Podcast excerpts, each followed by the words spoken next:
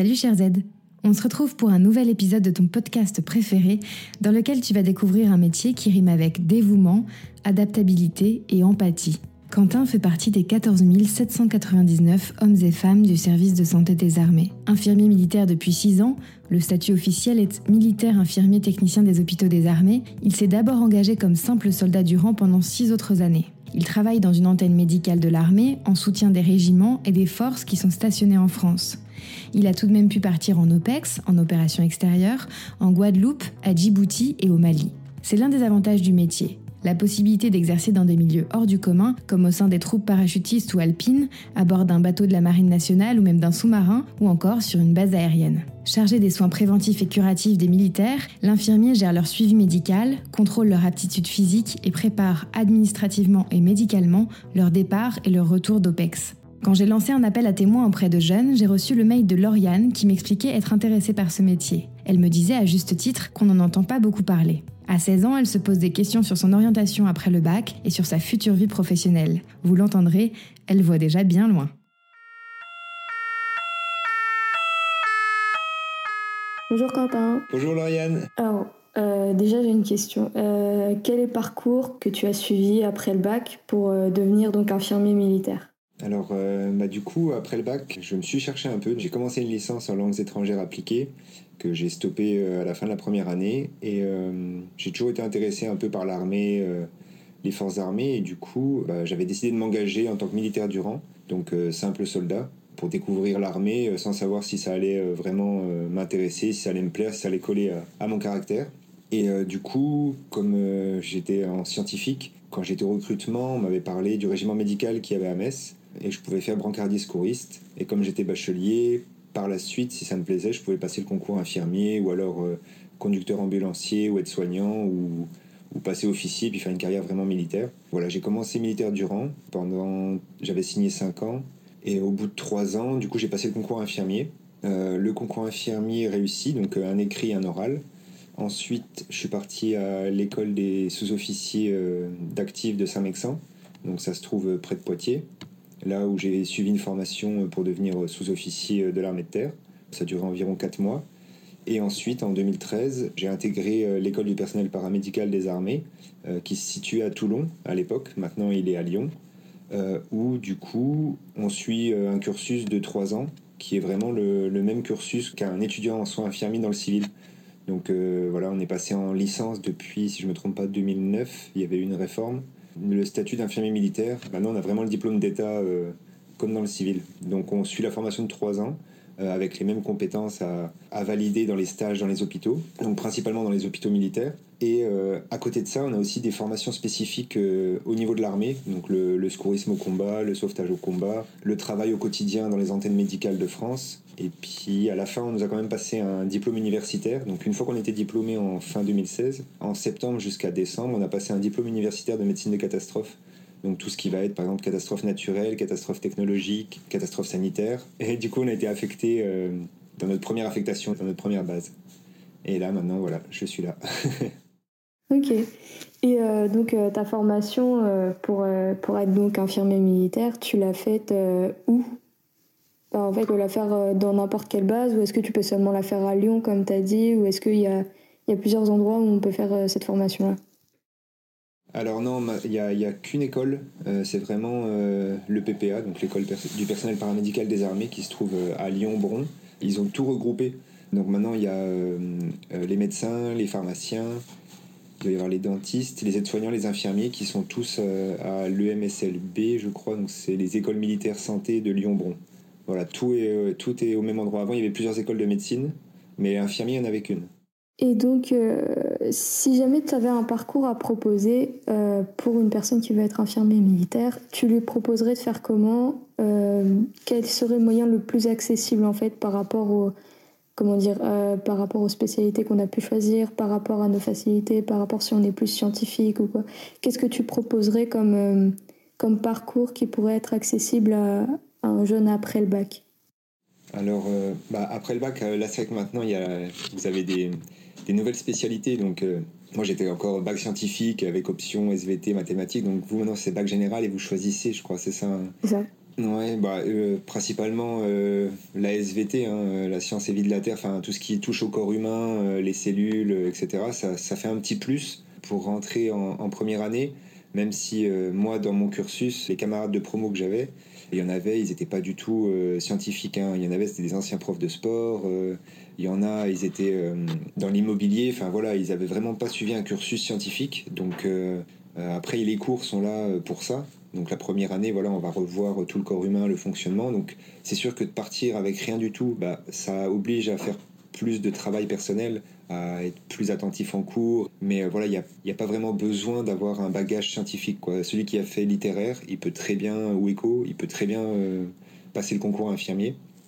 Ensuite, euh, ta question, du coup, je rebondis, c'est qu'il y a deux choix qui se proposent à la personne qui veut faire infirmier militaire. C'est soit de passer son diplôme dans un institut de formation civile, pour être infirmier avec un diplôme dans le civil, et ensuite de s'engager dans l'armée ou alors du coup de passer les concours euh, directement euh, au titre de l'armée. Et comme ça, bah, il est euh, rémunéré pendant, pendant les six premières années, parce que le fait d'obtenir le, concours écrit et oral, du coup, on est rémunéré dès la rentrée. Donc, dès le premier mois, la personne signe un contrat d'engagement pour six ans. Et donc, elle, sur les six ans, elle a trois ans d'école. Et elle est payée, je crois, c'est une solde de 1300 euros à peu près, dès le début. Ça peut être intéressant pour un étudiant qui n'a pas forcément de revenus ou qui n'a pas de travail à côté et qui veut s'engager tout de suite avec un diplôme d'État.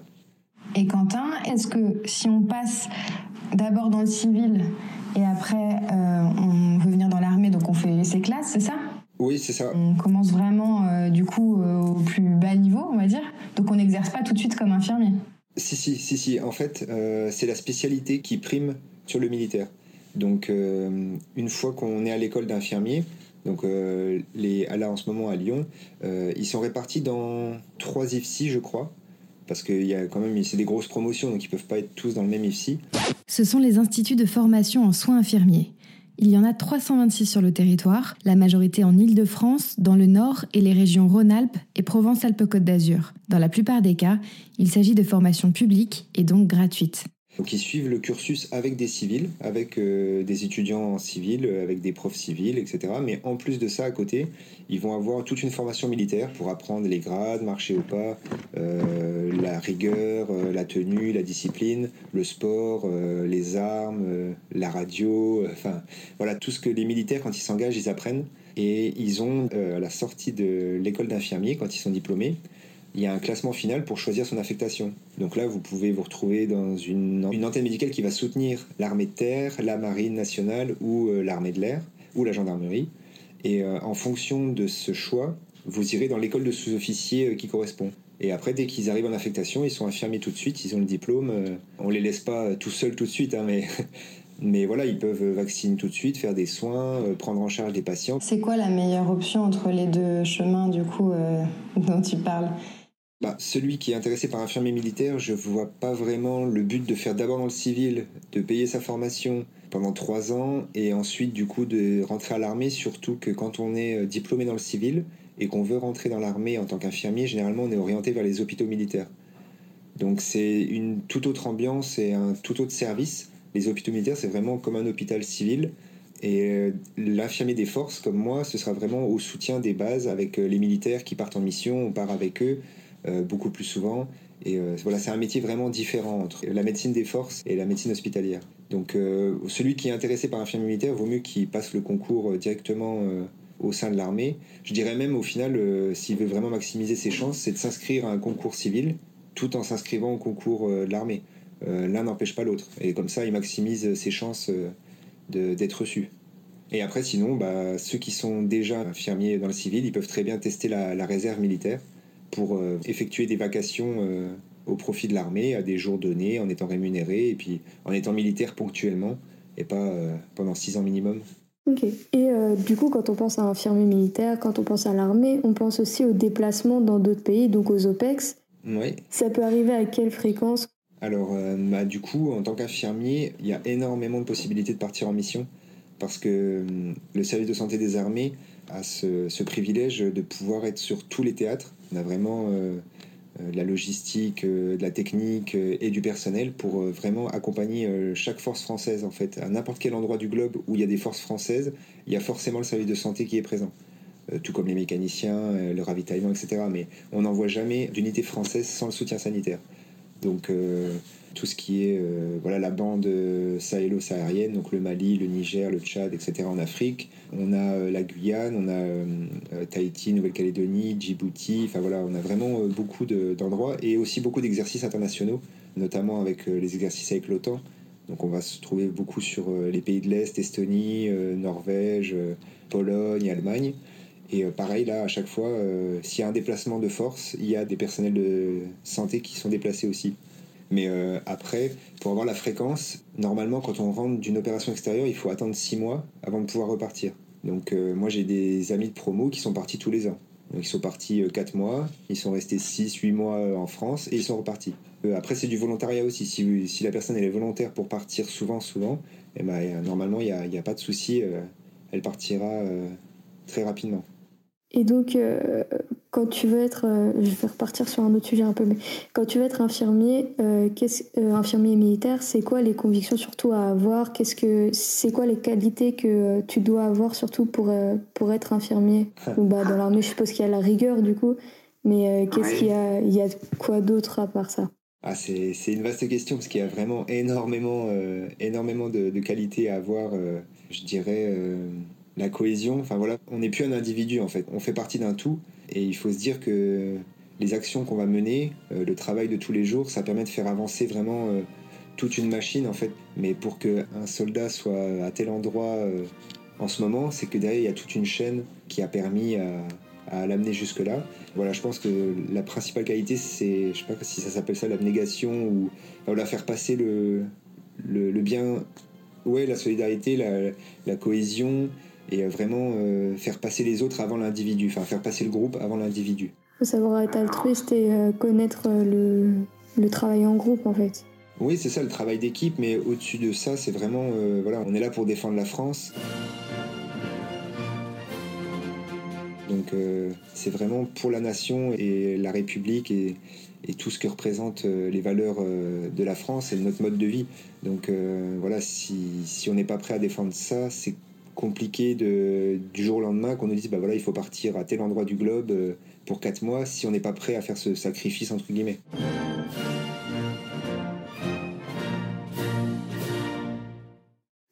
Et donc euh, ton quotidien, il ressemble à quoi?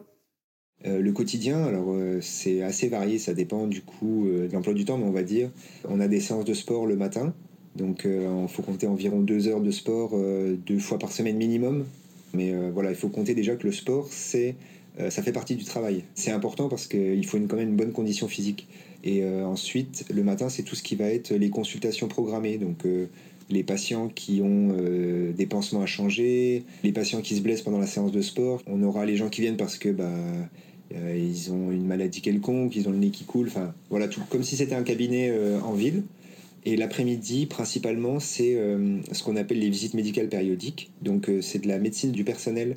Donc, euh, chaque militaire, comme dans le civil, ils doivent être aptes à travailler. Et pour ça, en fait, on passe une visite médicale où on va regarder l'audition, on va regarder la vue. il y aura un test urinaire pour savoir si les reins fonctionnent bien. On va prendre le pouls, la tension, un électrocardiogramme. Ensuite, il passe devant le médecin qui va ausculter vraiment la personne de A à Z et qui va euh, émettre des aptitudes en fonction de la spécialité de la personne. Par exemple, quelqu'un qui travaille euh, dans la manutention et la logistique, par exemple, il conduit un chariot élévateur, il faut qu'il ait une très bonne vue, euh, qu'il voit bien les reliefs. Et si un jour, bah, il voit plus ça, c'est le médecin qui va lui dire, OK, bah, il va falloir changer de spécialité et il pourra pas continuer cette spé. Et ensuite, on fait la vaccination. Donc, par exemple, euh, tous les gens qui doivent être à jour de leur vaccin, que ce soit euh, le tétanos, euh, la méningite, la grippe, voilà, on, va les vacciner pour qu'ils soient à jour et prêts à partir en mission. Donc ça, c'est, on va dire, le travail de base de l'antenne médicale. Et ensuite, il y a tout ce qui est préparation militaire. Donc, si par exemple une unité, il y a une compagnie qui doit partir au Mali, on va devoir regarder tous les dossiers médicaux de chaque personnel pour s'assurer qu'il soit à jour au niveau médical pour partir en mission. Donc, c'est-à-dire qu'il a un, bon état bucco-dentaire, donc il aura vu le dentiste militaire, il est à jour de ses vaccins, il est à jour du coup de sa visite médicale périodique, et on va pouvoir euh, le soigner ou le faire en sorte qu'il soit prêt à partir. Et ensuite, on a tout ce qui est formation, instruction en interne. Donc, par exemple, les infirmiers, on peut être amené à former euh, les auxiliaires sanitaires. Donc, c'est les militaires qui travaillent avec nous, qui sont brancardiers secouristes, et on va pouvoir faire des exercices. Bah, par exemple, si on a un patient qui est blessé, euh, qui est tombé dans les escaliers, bah, voilà, on va retravailler les gestes, comment le relever, comment euh, lui mettre les attelles, comment le mettre dans l'ambulance, euh, etc. Ou alors on va faire des cours vraiment militaires, donc sur l'armement, voilà, le montage, démontage de l'arme, les postures pour aller au pas de tir. voilà, on peut faire de l'instruction, c'est vraiment varié. Et ensuite, on peut faire aussi la prévention en santé publique. Par exemple, moi, j'aide beaucoup sur l'aide au sevrage tabagique. Donc euh, voilà, j'ai des patients qui veulent arrêter de fumer et on va les accompagner euh, au quotidien et après toutes les semaines, tous les mois pour les amener à arrêter de fumer. Donc ça, c'est des actions qu'on peut mener euh, en plus du travail quotidien. Mais il y a quand même pas mal d'administratifs aussi. Il faut être doué un peu de, de la souris et du clavier. Il ne faut pas être réfractaire au tableur Excel parce que sinon c'est compliqué. Et du coup, quand tu es en OPEX, ça change un, petit peu plus. Enfin, tu vas plus soigner des soldats qui vont être blessés ou est-ce que tu vas est-ce que tu vas venir en aide aussi aux populations? Est-ce que tu restes uniquement au niveau de, euh, de ton groupe? On va faire le même travail qu'en France, mais plus typé sur les soins du quotidien, parce que c'est pas tous les jours qu'on a des, blessés par balle, mais on est préparé, on est formé avant de partir en mission euh, pour ce genre de, de cas. Et ensuite, le quotidien est un peu différent parce que les ressources sont un peu plus limitées. Du coup, au lieu d'être en métropole où on a euh, l'infirmerie climatisée ou chauffée l'hiver, euh, là, on va être plus sous tente, avec des climatiseurs, avec des températures qui, voilà, c'est plus 40 degrés, il y a du sable, quand il pleut, c'est voilà, un peu plus rustique, donc faut être, euh, il faut être rustique. Des fois, il faut savoir quitter un peu sa zone de confort et apprendre à travailler avec des moyens dégradés, ce qu'on appelle, c'est-à-dire que je sais pas par exemple, on a pu telle seringue, et ben voilà, on va prendre une autre seringue et on va adapter euh, une autre aiguille dessus pour arriver aux mêmes fins, quoi, parce que forcément, on n'a pas les mêmes moyens qu'en France, mais euh, là-dessus, l'armée française, on est, assez débrouillard, on va dire. Et après, voilà, ça nous arrive de, de partir euh, du coup dans le désert, accompagner les troupes pour être au plus proche, si jamais il y avait un accident, qu'on puisse intervenir tout de suite et maintenir les blessés en vie jusqu'à l'évacuation en France. Et au niveau du personnel, est-ce que vous êtes nombreux ou est-ce que ça fait comme dans le civil et euh, vous cherchez toujours des gens et où c'est compliqué d'avoir euh, du personnel ou euh, est-ce qu'il y a toujours assez de monde au final pour, pour assurer à, la fois le travail en métropole et aussi quand, quand vous êtes en, mission en fait? Oui, c'est comme le civil mais moins on est toujours en recherche, hein. on cherche toujours à recruter pour avoir euh, toujours plus euh, de, personnes, mais on arrive quand même à faire le travail. Euh, et c'est pas la même ambiance que dans un hôpital quand on est en antenne médicale. On peut se permettre d'être seul ou d'être deux, parce que du coup on n'a pas des patients à surveiller tous les jours, jour et nuit, avec voilà des gros soins, des gros suivis. donc on peut se permettre d'être un peu en sous-effectif par rapport aux hôpitaux où eux c'est vraiment compliqué d'être en sous-effectif donc oui, on cherche toujours, euh, toujours des gens et c'est pour ça que c'est facile de partir en mission quand on est volontaire et apte. Ok. Et donc euh, pour motiver les personnes euh, à, à, être infirmier militaire, tu dirais quoi en fait? Qu'est-ce que tu dirais à une personne qui va être infirmier de s'orienter peut-être vers la médecine, bah, l'infirmier militaire ou la médecine de guerre ou bah, tout ce qui toucherait à l'armée au final?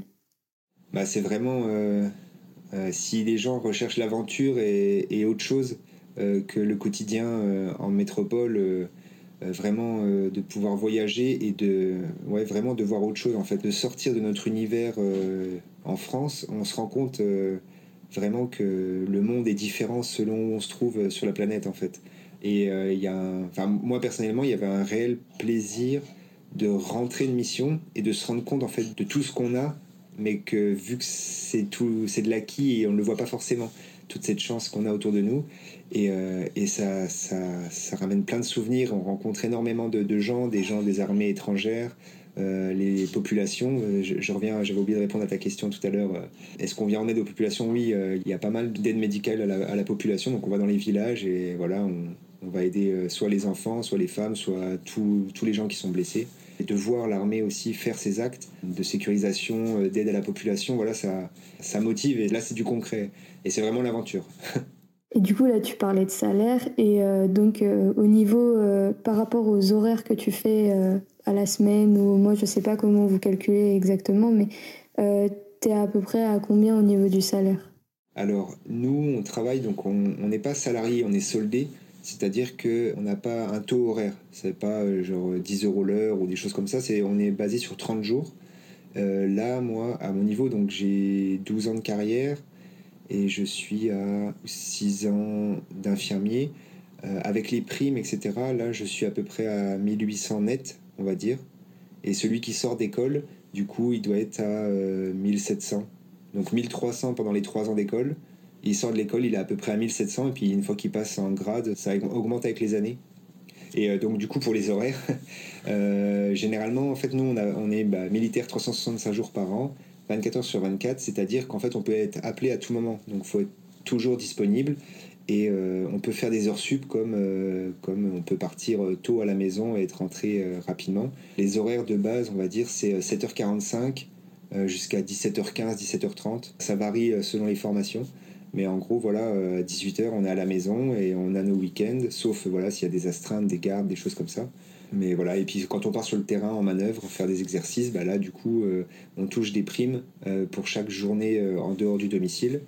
Mais il n'y a pas d'heure sup. voilà, c'est pas parce que si je reste des fois jusqu'à 21h au boulot, par exemple, je sais pas moi, pour X raisons, et eh ben, je vais pas être payé plus à la fin du mois. Ok, ok.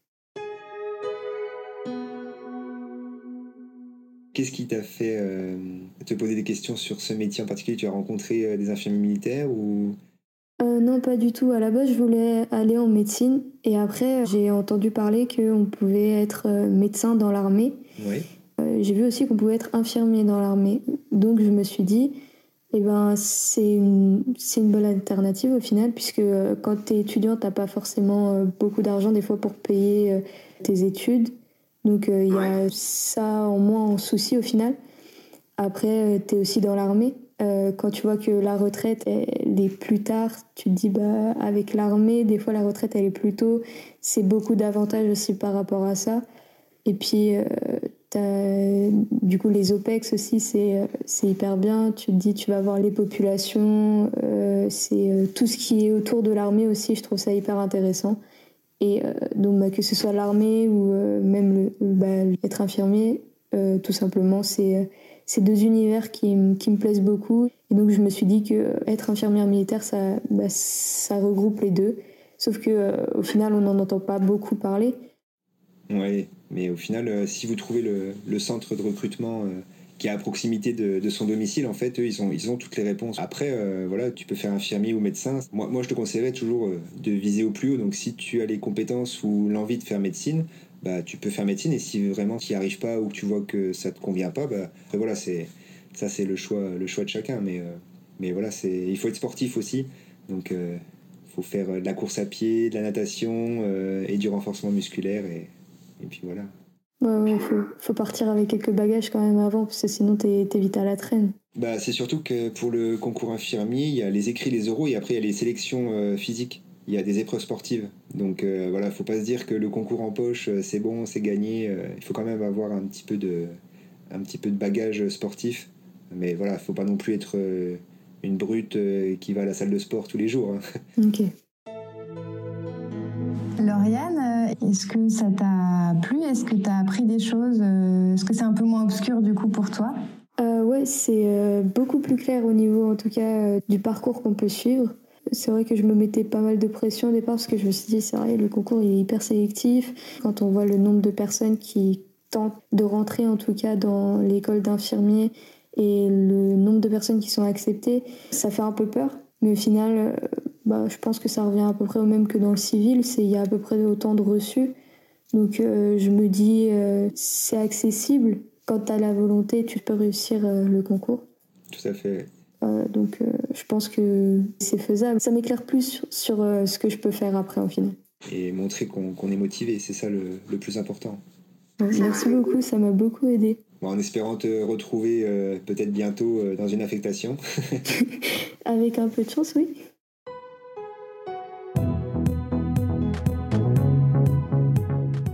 Sache qu'il existe une bourse pour les étudiants en santé qui sont déjà en formation de médecine, kiné ou manipulateur radio par exemple. Cette allocation varie de 5 à 15 000 euros par an et elle est financée par le service de santé des armées.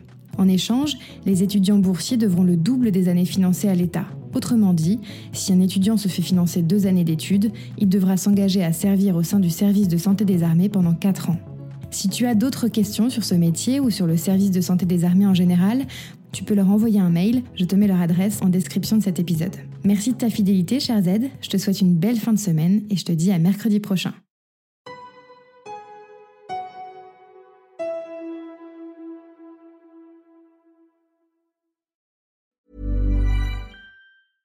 Hey, it's Paige DeSorbo from Giggly Squad. High quality fashion without the price tag. Say hello to Quince. I'm snagging high-end essentials like cozy cashmere sweaters, sleek leather jackets, fine jewelry, and so much more. With Quince being 50 to 80% less than similar brands. And they partner with factories that prioritize safe, ethical, and responsible manufacturing. I love that. Luxury quality within reach. Go to quince.com slash style to get free shipping and 365 day returns on your next order. Quince.com slash style.